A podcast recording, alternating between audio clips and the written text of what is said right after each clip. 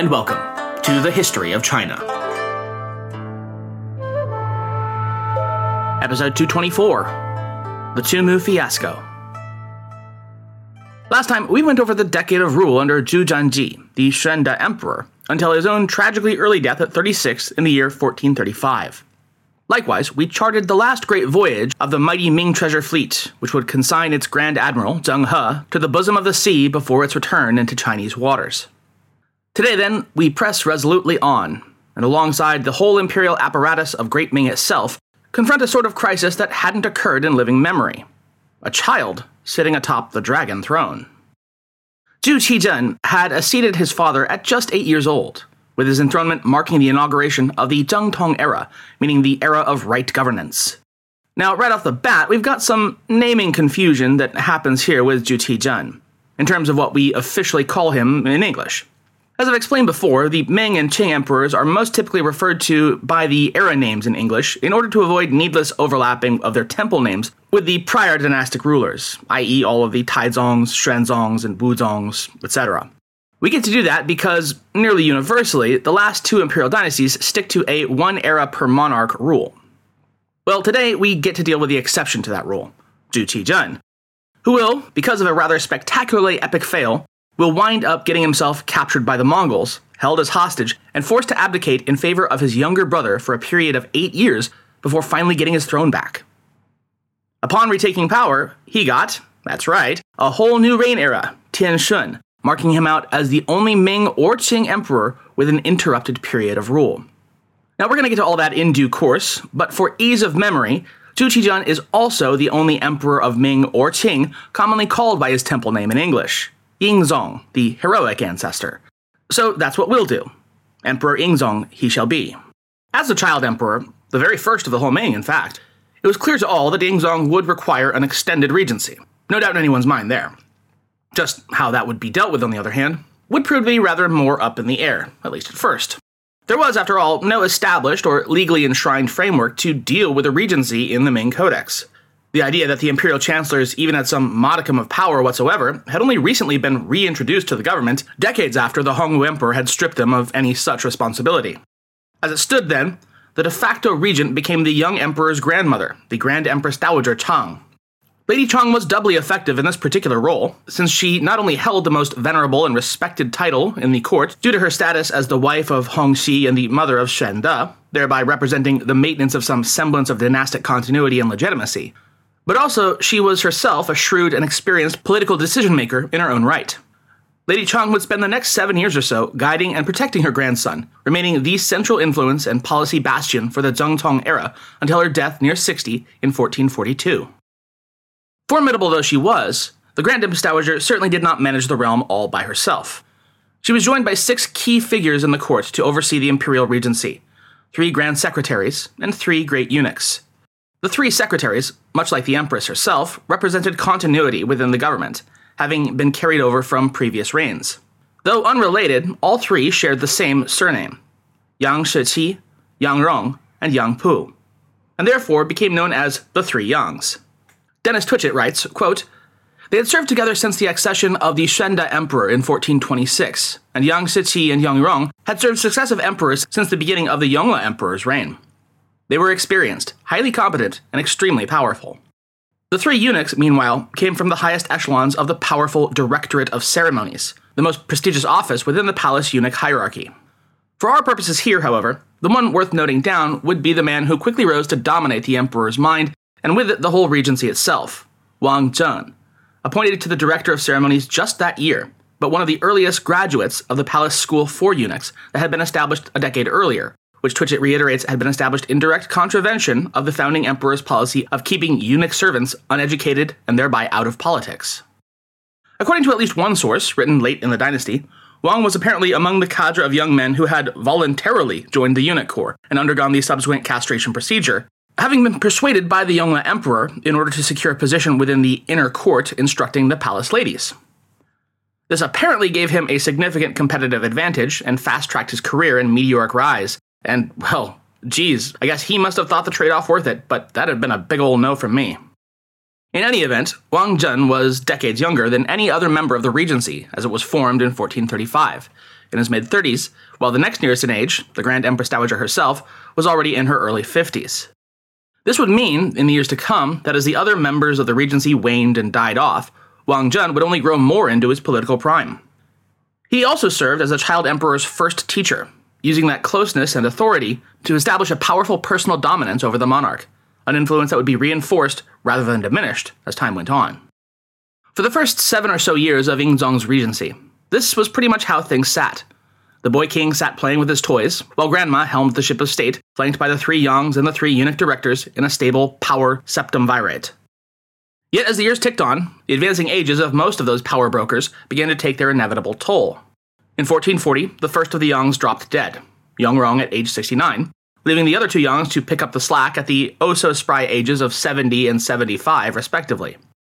But the real shift in the political winds wouldn't come for another two years, until the death of the Grand Empress Dowager on November 20th, 1442. The Emperor was by this point 15, marking his age of majority and him beginning to formally assume at least some of the duties of state. He'd just married the previous June, and only two days before his grandmother's death had attended to the business of court himself for the very first time. The baby bird was just learning to flap his wings, but suddenly faced a hundred foot do or die drop. Into such an uncertain, precipitous moment, who should step forth but, of course, the Emperor's oldest teacher and closest mentor, none other than the eunuch lord Wang Zhen, now about 40 and in the prime of his life, while his rivals were dropping like flies. It seems that the Empress Dowager had realized the rather dangerously powerful position Wang had finagled his way into about five years before her death, all the way back in 1437. Late that year, she had apparently given serious consideration to the idea of ordering Wang Zhen to commit suicide rather than risk leaving him as the effective last man standing over the emperor. In the end, though, she was talked out of such a course of action by the young emperor and several other officials, who apparently really liked the guy. Wang still held considerable mental dominance over Yingzong, who tellingly and shockingly continued to refer to his old teacher by the style of xiansheng, meaning teacher, master, or elder. As a quick aside here, the honorific in modern Chinese has been democratized to simply mean Mr., but its rendering in Japanese, the rather more familiar sensei, still conveys much of the initial honorific qualities.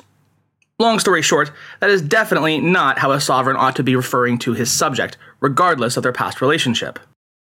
Wang Zhen played his part to perfection, remaining circumspect and deferred while the old Empress Dowager remained alive, yet persuasive and charismatic enough to draw many into his orbit. Following the death of the Empress, then, there was little indeed to stand in the way for Wang Zhen becoming the effective dictator of the Ming government, which he absolutely did. Quote, the court paid him homage, obeisance, and flattery, largely because the young emperor continued to admire and defer to his erstwhile teacher. But the older court officials also must have respected him as a competent official, if lacking in experience.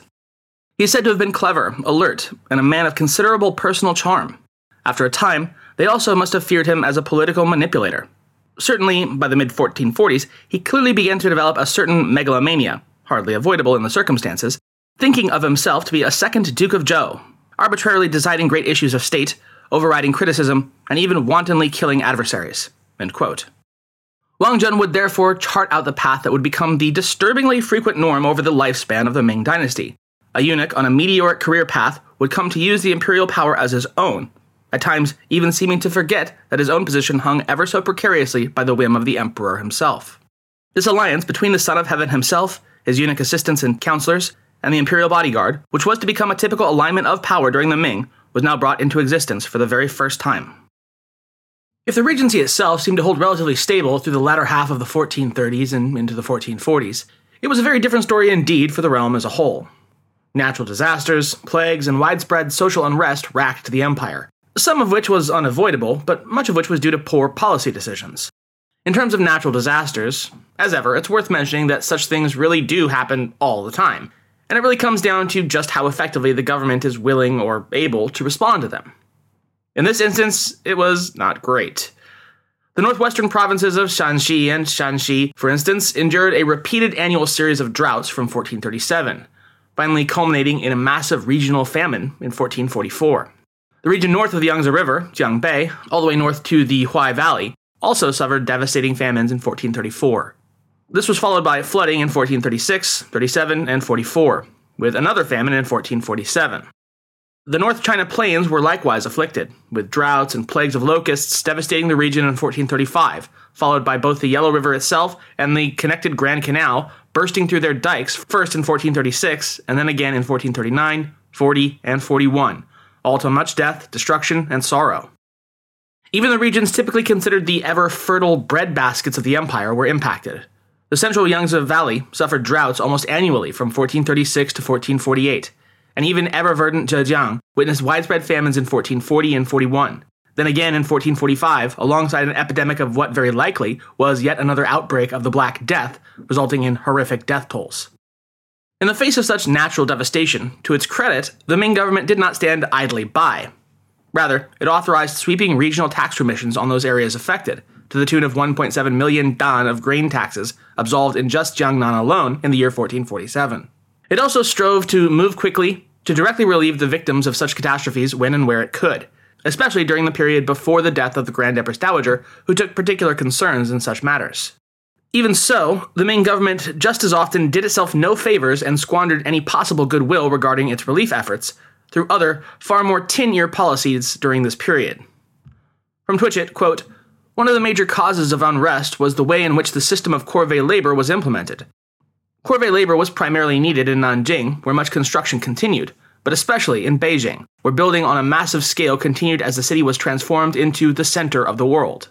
Moreover, corvée labor provided a wide range of goods and objects needed by the government and the palace and the manpower for many essential services.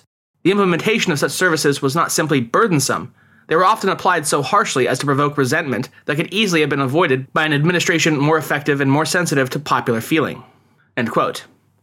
Who could possibly have guessed that in the middle of empire wide devastation, people might be rather less willing than usual to work for free while their families starved? The result of such onerous burdens placed on the populace was, predictably, evasion and resistance in turn. Where the government could, it attempted to round up artisans and laborers who sought to escape their assigned duties. Far more often, however, the government simply did not have the reach or the manpower to track down those who wished to evade their summons. Regional reports from across the empire during this period are replete with examples of imperial census takers and other officials reporting that localities were basically emptied out almost overnight, rather than being round up for their corvée duties. Quote, in 1438, more than half the registered population of Fanzhe in Shanxi province simply disappeared, while in Yicheng in the same province, it was reported that more than a thousand had absconded, leaving their lands to grow wild. Localities like Weinan and Fuping reported detailing that doors were closed and houses shut up, while people had disappeared in search of food. Jinhua, in southern Zhejiang, reported that 40% of its population had gone missing as of 1441, while in neighboring Tanzhou, more than two thirds had vanished. Where had they all gone?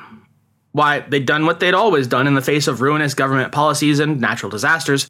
They'd headed off to the woods and hills and mountains to take up lives as vagrants, foragers, and bandits by the hundreds and the thousands. Quote, camping along the roads, trying to sustain themselves on wild plants and the bark of trees. It's rather striking to consider that so many considered this horrid, near animalistic existence to be preferable to facing the government mandates for corvée service, and speaks to the pervasive sense of desperation and despair these people must have felt. Either path likely led to deprivation, suffering, and potentially death, and their choice had been boiled down to either meeting it on their own terms or those of the imperial government. The year 1448 would prove to be, rather literally, the high watermark of this era of natural disasters and human suffering. The Yellow River breached its bounds yet again, this time just to the north of Kaifeng, and flooded eastward into the Yellow Sea near modern Donghai. The following year saw another catastrophic breach of the river's dikes, resulting in massive flows into the Guo River, a tributary of the Huai, Quote, apart from the inundation of great areas, widespread destruction, heavy mortality, and displacement of population, this flood also seriously affected the Shandong region of the Grand Canal. There were successive breaches of the Shahan dikes, where the Yellow River and the canal met in western Shandong, and the canal lost much of its water supply. This, even beyond the devastation wreaked upon the wider populace, threatened Beijing directly, as the capital vitally depended on the Grand Canal network to supply it with necessary grain and goods year round. Running across the 1440s, then, and well into the 1450s, the government was forced to devote massive energy and manpower, and needless to say, cost, to conservation and restoration work on the Yellow River and Grand Canal's courses to restore and maintain that vital arterial link. What would any of this be, though, without a goodly dose of the thing that inevitably results from widespread suffering over taxation, death, and discontent? I'm talking, of course, about rebel movements and peasant uprisings. In this case, two separate movements would foment in the Fujian Zhejiang border regions and Jiangxi province, respectively. The Fujianese rebellion was touched off by disputes between the local government and a group of disaffected silver miners. Vital as silver was to the Ming economy, its mining operations were strictly monopolized and regulated by the imperial government. At the local level, such operations were overseen by officials who, as is often the case, demanded unreasonably high quotas and threatened death for those who failed to meet them or were found to have stolen from the mines. Round about 1440, a former miner officiant called Ye Zongliu got together a cabal of disaffected silver miners and led them in quote unquote liberating silver from several mines across the region without government permission or oversight. After some three years of this extra legal mining operation, the group at last openly rebelled against the government in 1447, attracting, quote, a considerable following from among the miners and villagers of the surrounding district, and began to organize and train them militarily, end quote.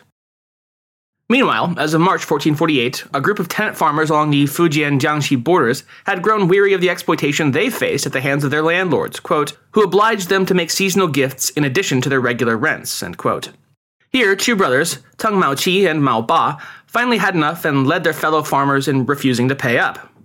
This resulted in clashes with the local militia, resulting in a number of early successes and access to arsenals and weapon caches for the developing rebel sect.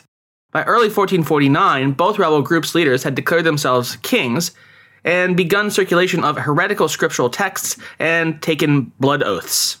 The rebel groups, operating in their own home regions with intimate knowledge and connections of their locales, proved very effective against the provincial police forces initially sent to stop them after their leader was killed, though sources are unclear as to whether it was at the hands of government troops or in an altercation with his own men that Ye met his demise. They would be pursued and finally crushed half a year later. In the meantime, the Teng's farmer rebels were soundly defeated in battle in January 1449, and after being betrayed to the Ming forces by a defector, the Teng brothers were ambushed and captured that February, then taken to Beijing and publicly executed. In spite of this, bands of rebels, at least nominally loyal to either of these causes, by now clearly lost causes, continued to predate northwestern Fujian until at least 1452. Interestingly, in spite of the widespread disaffection with the government policies and general suffering, and in spite of both rebellion's early successes, neither ever claimed anywhere close to a mass following or anything more than being a regional nuisance. The insurgents never reached to stages of controlling territory or capturing towns, and in spite of their grandiose titles claimed by their leaders, they remained a pack of roving bandits, stuck out in the countryside. One of the major reasons behind this lack of popular support, more broadly, was that the local officials rather quickly moved to placate the population with promises to exempt them from all corvée labor duties for three years, and in the case of the silver miners of Fujian, lowering the quotas and abolishing the death penalty for theft. This showed just how simple the pacification of such rural unrest could be if only official corruption and mismanagement were eliminated and harsh government policies ameliorated. It would be an important lesson, and one that would be quickly and repeatedly forgotten for centuries to come. Shifting gears here, let's now move north to the borderlands of China to once again look at the perennial thorn in the empire's side. That's right, wait for it the Mongols. As you recall, the Yongle Emperor had conducted five great raids against the ever present threat from the steppes, indeed, riding himself into the grave during his final outing. In spite of the general dispersal of any sizable Mongol threat in the region, their menace, at least in theoretical terms, remained heavily on the minds of virtually every foreign policy official and general during this era, and lasting all the way until the late 1500s. Among the Mongols themselves, both those who rode across the Altai grasslands and those now residing within Chinese borders as Ming subjects and soldiers, the memories of the past glories and vague hopes that somehow the great Khanate of the Mongols might be reestablished continued to burn brightly. Jack Weatherford puts it, quote, The Mongols believed that they could not be completely defeated. Even after being driven back north of the Gobi, they still pretended to be the rightful rulers of China and much of the rest of the world. The Mongol royal court was just waiting for a shift in the will of heaven that would propel them back to their rightful place as the rulers of the most extensive empire on earth. These included campfire stories told among the fur clad raiders and traders of especially clever Mongol concubines, impotent Ming emperors, and oversexed decadent empresses had managed to secretly install a Mongol as the Ming emperor in secret. Quote, Thus, the Mongols had never been truly defeated or chased out of China, merely replaced by some of their Mongol kinsmen in another guise. End quote. But the present reality was far from any such grandiose vision. The men chuckled over such stories and then headed out to hunt another marmot or gather some dried cow dung to build a fire. In the wake of the Yongle Emperor's death, three significant factions of Mongols had come to more or less settle along or near the de facto Chinese borders. To the northeast were the Uriyangkad. To the center, the Tartars, as in the actual tribe known as Tartars, not the broad application of the term to all Mongols by Europeans, also known as the Eastern Mongols. And to the far northwest were the Oirats. These factions were in near constant strife with one another, and though the chieftain Arughtai, he who Yongle had died in a failed bid to subjugate, had been able to keep them in check during his lifetime by sheer force of personal will, upon his death in 1434, in battle as it were against the Oirats, that would spell the end of that rough, loose quasi alliance of the clans. Thereafter, his sons soon surrendered to the Ming, leaving the Oirats to become the most powerful faction. The leader of the Oirats, Togon, had unified his tribes and forged an alliance with the Tartars by marrying his daughter to their young Khan. He thereafter sought to further unify the Mongols under his command and make real his people's long held conceit of supremacy once again. Togon would die with that dream still unrealized sometime prior to 1444, leaving the work to his son and heir, Esen. As the Taishi of the Oirat, officially like the Chancellor to the Great Khan, but much like in the Shogunate of Japan, the actual power behind the royal conceit at this point. Esen moved against the Hami region of Ming territory, and by 1448 had the area under his effective control. It is important to note here that in spite of the fact that their relationship often did remain adversarial and Mongols militaristically hostile, the Sino Mongol relationship was significantly more complex than a simple us them dynamic. After all, they had by this point some two centuries or more of widespread intercourse, both in terms of trade and culture, but also in the more intimate personal sense. The vast majority of Mongols now lived within the borders of Great Ming, with Chinese names and families as tax paying, more or less law abiding citizens. They occupied many positions of power and importance throughout the echelons of the Ming army. Even more than that, though, the Ming government was compelled to interact with the horsemen of the steppes for vital economic reasons. Reasons of national security, in fact. The greatest of these needs to be met by the steppe riders will surely come as no surprise a sufficient and stable supply of horses for the massive Ming armies.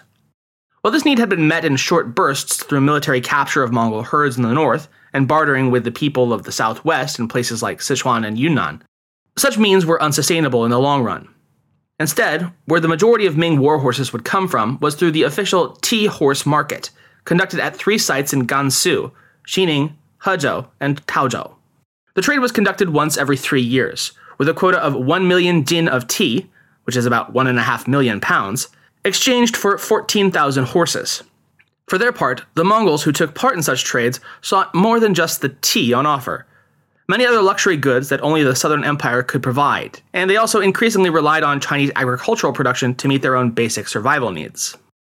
As the Sino Mongol trading relationship trended towards stabilization, the Ming government's wariness toward their steppe neighbors began to wane. Perhaps the Mongols had, in their own way, mellowed out a bit, becoming culturally more in line with the standards and practices of China itself. This, you may remember, had long been the standard operating procedure for powerful Chinese dynasties regarding its neighbors.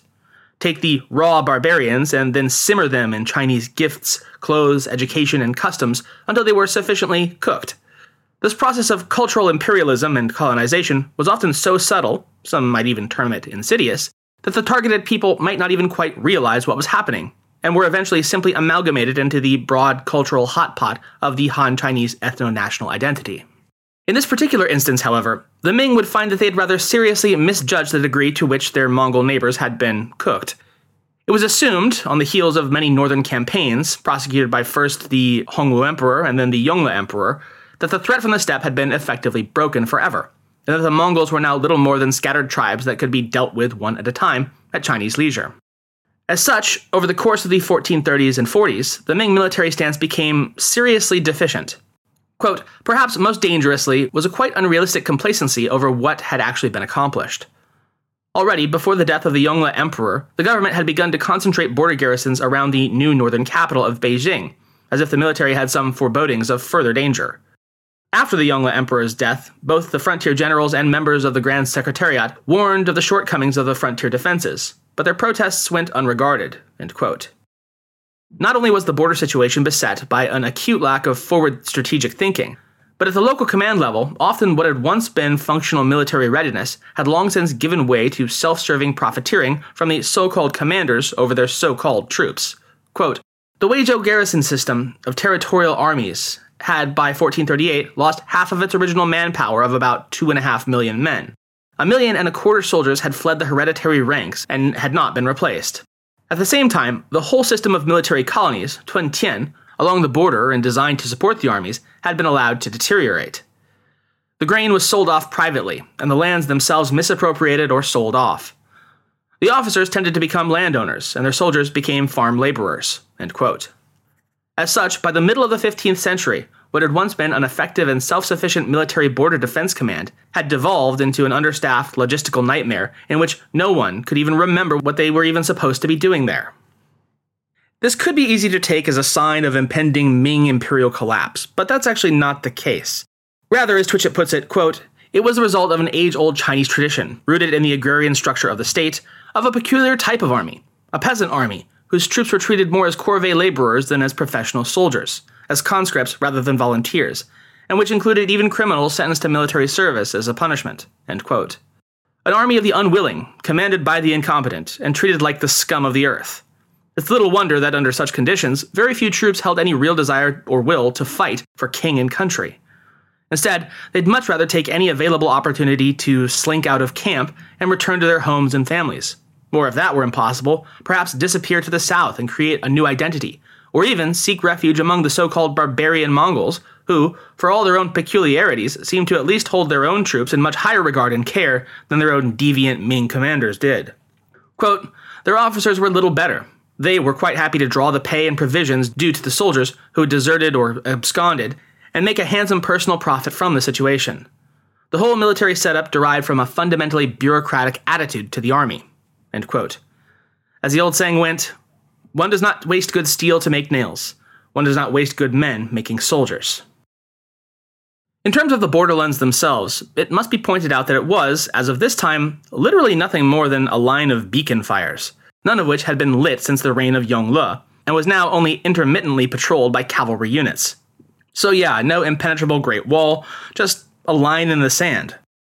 The Great Wall megastructure that you can visit today, would be re re reconstructed from its centuries of disrepair and irrelevance by the 1470s. As of the 1440s, where the Great Wall even still existed at all, it was little more than a pile of forgotten, useless debris out in the middle of nowhere. Quote, the only solidly built wall protecting Beijing was the brick faced city wall itself, with its nine fortified gates, and which had only been completed in 1445. End quote. Rather, the main points of any defense against northern aggression were the two great garrison cities north of the capital, Xuanfu and Datong. Xuanfu served as the primary garrison, housing some 90,000 troops, 35,000 on active duty, with another 55,000 trainees. Unsurprisingly, the vast majority of these troops, 25 of the 35,000 active duty, were cavalry units. In addition to this steppe ready, highly mobile force, the garrison boasted some 3,000 heavy mortars, light guns, and signal flares. Additionally, it had some 90,000 light hand rockets. It stood as a fixture out against the infinite wastes beyond, daring anyone to move against it. Comparatively, then, the secondary garrison at Datong was a much less intimidating affair, at least at first glance. In terms of natural defenses, it sat far more exposed than its sister city. Yet that seeming exposure belied the fact that behind its walls were more than 35,000 mounted cavalry troops organized under two generals as Youji Jiangjun, or Mobile Attack Forces. The third leg of the defensive triangle of the northern border, then, was mighty Beijing itself. In its vicinity was a near unbelievable 160,000 troops, with even further garrisons kept in reserve further south in case of dire need. Under such a defensive posturing, the first line consisted of the frontier guard battalions tasked with holding and delaying any enemy advance until a mobile strike force could be dispatched to disrupt and break up the barbarian advance. Yet since the era of Zhongwei, those frontline forces, once invaluable as both defenders and as advanced scouts and intelligence, had been pulled back far deeper into Chinese territory, thus leaving the Ming army far blinder to Mongol undertakings and movements than it once had been. As such, the effective border region was by the 1440s a measly 100 miles from Beijing itself. The whole system was predicated on the assumption that, when and if an attack came, it would be met with quick and efficient counterstrikes from those forward operating bases, and with a competent command structure to carry it out. Yet in 1449, when just such an attack finally came, both of those assumptions would disastrously fail. By this point, Esen had managed to successfully unify the Mongol banners under his command, in a near unbroken line along the whole Chinese northern frontier, from Manchuria in the east to the desert outposts of Hami in the west. Though its own agents and contacts must surely have known and reported the reforming Mongol hordes as a unified force, Rather than moving to counter such a rising threat, the Ming government had opted to more or less sit on its hands. This seems to have largely been of a predictably fatal combination of laziness and hubris. Quote, the Ming court had taken no effective measures against Esen, and certainly underestimated both his authority among the Mongols and his military power, still treating the eastern Mongol Khan, Temür Bukha, as the real ruler. In misreading the realities of the power structures of the north, the Ming court thereby fundamentally misunderstood how best to not really, really tick off the guy truly in charge. The first incident, it seems, was based far more on simple personal greed than of misidentifying the correct Khan to appease. In 1448, an Oirat tribute emissary was turned away from the court when the powerful eunuch lord behind the throne, Wang Zhen, scoffed at the idea of paying more than the going market rate for the horses the Mongols had brought. So already things were on rather thin ice. That was only compounded when Esen tried to bring up the prospect of marrying his own son to the Ming royal family via one of the Chinese princesses. When the subject was broached in an official capacity, the court, having heard nothing yet of the unofficial suggestions that had been floated and piqued the Mongol Taishi's interests, flatly refused Esen, to his great anger and embarrassment. Tartarus hath no fury like a Mongol Khan scorned. And so it was that Esen returned to Mongolia, rallying his banners, and in July of 1449 launched a full scale invasion of the Ming Empire. His would be a three pronged strike, with the Oirat Khads under their chief, Togto Bukha, riding down to Liaodong in the northwest to raid and plunder all across the countryside. Esen's right hand man, known as his Ziyuan, Allah, was ordered to surround the garrison at Xuanfu and commit it to a siege, while Esen himself advanced against the other great northern bastion at Datong. Esen's army began their campaign by smashing a poorly supplied and badly led Chinese army at Yanghe, just north of Datong, and then continued its southward push toward the garrison city. At this point, the advisors to the Ming Emperor somehow got it into their collective heads that the thing to do would be to have the Emperor himself, the 22 years young Yingzong, mount up and personally lead his troops against this resurgent Mongol threat. The eunuch lord, Wang Zhen, was apparently the driving force behind this extraordinarily and totally illogical decision, likely vastly overestimating the strength of the Ming armies in the wake of reports of recent victories in the south. Twitchett writes, quote, Perhaps the emperor himself, who had been encouraged to play at military exercises with his own guard as a child, believed himself capable of commanding an army in the field. Perhaps Wang Zhen, whose reputation had been enhanced by the southern campaigns, believed the Ming armies would be invincible.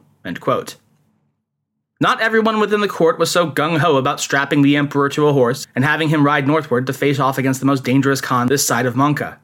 The vast majority of the ministers, in fact, protested vigorously against such a nutty decision. Their totally rational, completely correct assessments, however, went totally, completely ignored by the throne. And on August 3rd, 1449, young, inexperienced, near shut in Emperor Yingzong appointed his half brother, the 21 year old Zhu Qiyu, as his acting regent while he was off playing at being great granddad Yongle in the north. Yingzong would ride out at the head of a truly massive army, with some, quite possibly inflated accounts, numbering it at a half million men. Under the nominal command of the emperor, of course, was an entire panoply of military minds deemed to be the empire's creme de la creme. Wang Zhen acted, as ever, as the second in command, pulling all the strings as field marshal, overseeing 20 experienced generals and a huge entourage of civil officials. It was to be a walkover, a display of force so vast and overpowering that the Mongol brutes would have no choice but to simply turn and flee back to whatever quasi animalistic hovels they called residences, off at the ass end of the fringes of the world. Instead, it would quickly devolve into an ill prepared, ill equipped, and ill led mass of shaky green troops blundering themselves into the greatest military fiasco of the entire Ming dynasty. Yingzong and his half million army departed Beijing on August 4th, making northwest through the Juyong Pass of the Great Wall, and turning more due west to make for first Xuanfu and then Datong to relieve the besieged garrisons in each in turn before turning south and marching back to the capital via a different route in order to avoid twice devastating a single region during a single campaign season. The army departed with a scant provision of one month's rations, meaning that the campaign was to be brief and decisive. It all immediately went wrong. Heavy rains bogged down the Ming army constantly, exacerbated by near constant whining and dissent from both the civil staff and the generals who wanted to slow down, to stop at the Juyong Gate, and then to stop at Xuanfu, to return the emperor to Beijing, Oh, wait, someone forgot their teddy bear and wanted to go back. All right, all right, not that last one. To this end, Field Marshal Wang Zhen responded with ever more forceful displays of dictatorial rage at this army that was quite frankly not listening to or respecting him. Apparently, ideas were secretly floated to maybe make sure that a knife found its way into the arrogant eunuch's back some night, but no one proved brave enough to actually carry out such an assassination. On August 16th, the Ming Imperial Army arrived at Yonghe and discovered, to their collective horror, the strewn remains of the Chinese army that had encountered Esen's steppe riders there. Such a grisly sight must have done little to improve the morale of the already cranky Ming army. So much so that by the time the force did arrive at Datong on August 18th, just two weeks into their month long excursion, even Wang Zhen had decided that it was time to just declare victory and go home. Two days later, the army did just that, turning about and moving out back towards Beijing. But a key change had been implemented in their route by Wang Zhen. Understanding that the very, very restless and undisciplined troops were about a hair's breadth away from outright mutiny, Wang decided that he'd rather not have them traipsing through the southern route back home, as that was where many of his own estates and properties were, and he didn't want them damaged. So instead, they would return to the capital via the same northern route that they'd taken to get there, and consequences for those property owners be damned. This, of course, exposed their flanks to any Mongol force in the north who might be watching and waiting. After a week of totally disordered and unorganized marching, the Ming army arrived back at Xuanfu on the 27th. Only three days later, Esen's force struck at the Ming rearguard east of the garrison, wiping it out. A cavalry force was dispatched to specifically guard the imperial entourage, but it was led by the doddering and incompetent general Zhu Yong, who led his force straight into an ambush where it too was annihilated. The main Mongol force now closely pursued the main host of the Ming troops at a distance of just 15 miles, easy striking range. On August 31st, the army encamped at Tumu, a tiny indefensible post relay station. Though many of the Ming generals urged the emperor and the army to press on, just eight more miles to the walled and defensible county town of Huailai. Wang Zhen vetoed this decision, citing that such a push would leave his, I mean their, baggage trains behind for the Mongol pursuers to pillage. Instead, the Ming army set up their camp, incomprehensibly, on a site without direct access to water for the men or horses. Immediately assessing this error upon his arrival, Esen ordered his men to cut off the Chinese access to the river, while the rest of his army moved to encircle them that night. As dawn broke on September the 1st, the Chinese forces woke to find themselves in a truly dire situation.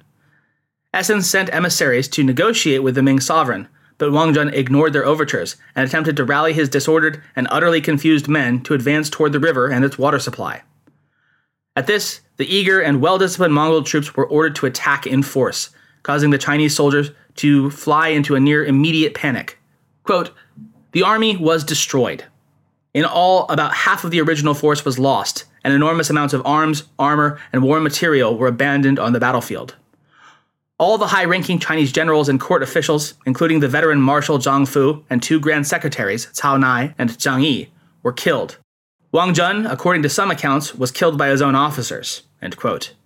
But even more devastating than all that, and most embarrassing of all, the emperor himself had been taken captive by the Mongol riders and delivered as a POW to Esen's main camp near Xuanfu on September 3rd. And that is where we're going to end off today. The Ming's king piece has been captured, and the gates to the capital lay open and all but unguarded to the Mongol chieftain Esen's forces. Next time, we'll see what he chooses to do with this unexpected gift, and what the Ming will do with this terrible hand they've just been dealt. Thanks for listening.